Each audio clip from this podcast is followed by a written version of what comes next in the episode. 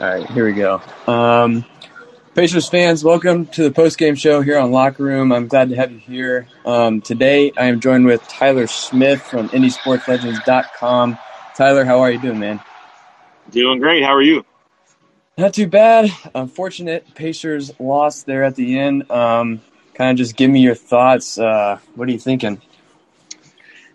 Yeah, missed opportunity here. Another huge third quarter, uh, and they just kind of ran out of gas. Honestly, I kind of thought this is how they would look Sunday since they're on a back to back. I thought they'd run out of gas in that game, but uh, just couldn't get it done. A lot of turnovers late. Still had a chance, and there's still a lot to like uh, from this game. But uh, the dream of 72 and 0 is over. It's over. Um, I wanted to ask you since um, I, I really haven't got the chance to talk to you about it, but you are actually in Bankers Life right now. Um, how is it there, man? How's the vibe? How's the new uh, renovations look? Uh, it's definitely uh, interesting. Uh, the media is spread out up here in the varsity club, and uh, you know there's a sprinkling of fans as far as uh, I think some family members and things like that. But definitely a different vibe without the fans and, and just hearing like the fake crowd noise and stuff. But Bankers Life looks beautiful, and they're treating us well here. It's fun to be in here, and uh, hopefully, you know, January, February, we get some fans in here. Yeah, certainly. Um, I, I know for me personally, I'm definitely re- uh, ready to check it out. Um, I also wanted to mention something. Uh, just I had another thought because uh, since you are actually at Bankers Life right now, I was like, with no fans um, actually there, um, and even though like media members are fairly high up in the field house, uh, do you notice any like stylistic difference um, between like Bjorkgren and McMillan? Maybe like in terms of their mannerisms, like maybe you can hear stuff that normally people can't since there's no fans there. Yeah, it's night and day. I mean, it is it is such a huge difference. Uh, just even how he paces the sideline, um, how he interacts with the other coaches. Um, you know, McMillan had a lot of good things about him, but it was very um, trying to think of the word. Uh, I think each each game plan, you know, didn't really change a whole lot. Not a whole lot of adjustments. Um, the new Nate is seems to be constantly thinking uh, about what to do next, what you know, rotations, different plays, even his uh, quick decisions as far as putting somebody else in at a, at a certain time. Um, whereas McMillan was a little more calculated in terms of you know time of the game when somebody would sub. So definitely uh, things he's uh, yelling out, pacing the sidelines, and uh, you know encouraging his team. Um, see a lot of differences there.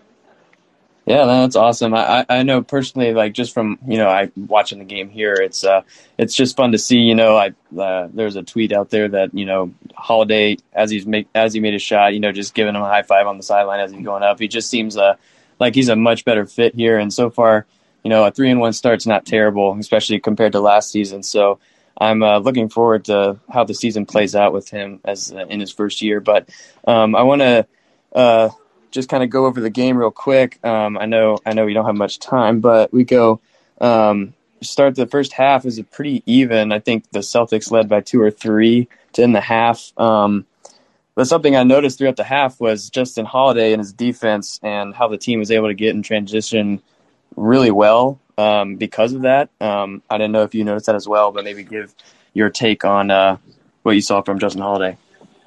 Yeah, there was a stretch there where you know defense was really leading offense, and Holiday had four steals, um, and not only not just the steals, but he's putting pressure uh, on the whoever he's guarding because he can guard a number of positions.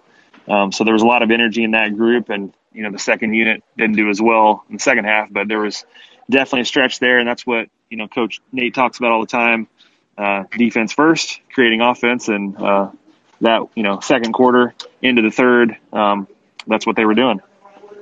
Yeah, it's weird. It's weird hearing just Coach Nate. Um, even though it's new, it's uh, it it does take some getting used to. Um, uh, so yeah. Also, my next point, uh, T.J. Warren still had a, a, a, slow start. I know he had like 15 points in the third, but uh, two points after the half. Um, do you think that is still because he's just trying to get his legs under him? I mean, obviously he picked up his momentum, but um, uh, off to another slow start. Uh, um, yeah, what's your take on that?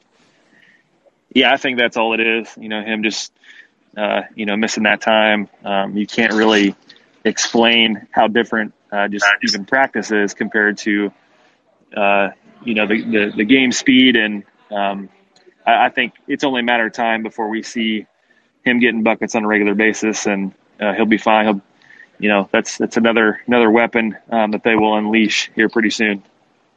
Yeah, definitely. He was making some crazy shots today. A couple floaters. He just he just throws it up. Uh, it's funny watching or uh, seeing Tony's tweets um, on the timeline of how he just throws it at the basket and it goes in. But um, I know I asked you earlier for uh, your player of the game. Uh, to keep a lookout for that. My uh, personal um, opinion here, uh, Vic looked really good. He looked really healthy. Um, I think he, what he finished with uh, 24 points, um, over six assists and rebounds. Um, he looked really good. Um, besides, you know, kind of a couple turnovers. Um, you know, that one late in the game, we kind of probably could have pulled up from three, but um, yeah, I'm curious. What's your take, uh, player of the game? Who do you who'd you like?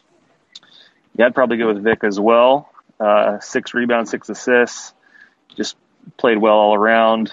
Um, also, I, I, like to look at the, the plus minus at times, and Turner was really plus 10 or more throughout the game, except that last little stretch. So he ended at plus six, uh, which was high on the team as far as starters. Um, so he played really well as well. Had some big blocks down the stretch, but I would also give it to Victor Oladipo, who is looking very much like the 2018 Oladipo, which is huge news for Indy. Uh, takes their ceiling ceiling up a whole notch.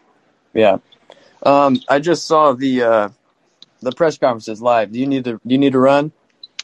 Yeah, probably do. I'll get a couple quotes in here. So.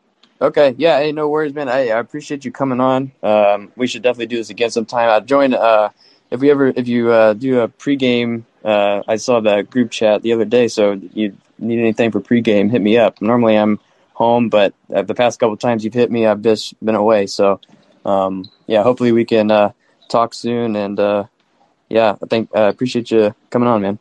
Yeah, thanks for having me. We'll definitely set that up. All right, cool. All right, um, Pacers fans, uh, that is going to wrap up. I know, sorry, a, a quick post game show there. These aren't going to be very uh, long talks, but you know, it's just good to hear other people's opinions. And Tyler, he's a he does great coverage for the team, so uh, it was good to hear his opinion. Um, you know, I, I liked what we saw today from from the Pacers. Uh, I thought you know we were going to go four and zero. Oh. Um, I was really hoping we could use that and carry that momentum into Cleveland. I thought we really had a chance to go five and zero oh there. Uh, towards the end of the third, we kind of started to, uh, or the Celtics rather started to bounce back. But um, yeah, so the Pacers take on the Cavs at three o'clock on Thursday. Um, I'm going to do kind of a, just a prediction here. I think the Pacers are definitely going to win that game. I say definitely because on Sabonis's bad night tonight, I, I, say that because he just couldn't really create anything in the paint. You know, he was just um, not not that Sabonis is bad, but just that he wasn't being able, or not able to get looks um, that he normally would. But he nearly had a triple dump. Du- my gosh, I cannot talk. Nearly had a triple double, 14, 8, and 11. Um, so I think with Kevin Love out for the next, I think, three weeks or something, um, that the Pacers can definitely get their offense rolling um, against that Cleveland team. So, but you know, I think actually Cleveland may have just lost. They were the another undefeated team, so I think Cleveland just lost the Knicks. I could be wrong there, but um, regardless, I think Pacers go uh, four and one in Cleveland on Thursday, and that is my prediction. And that wraps up this post game show. I will get this edited and put out hopefully by the end of the night, probably late or um, first thing in the morning for you guys to listen to. So I want to say thank you for your support, and uh, we will see you around here shortly.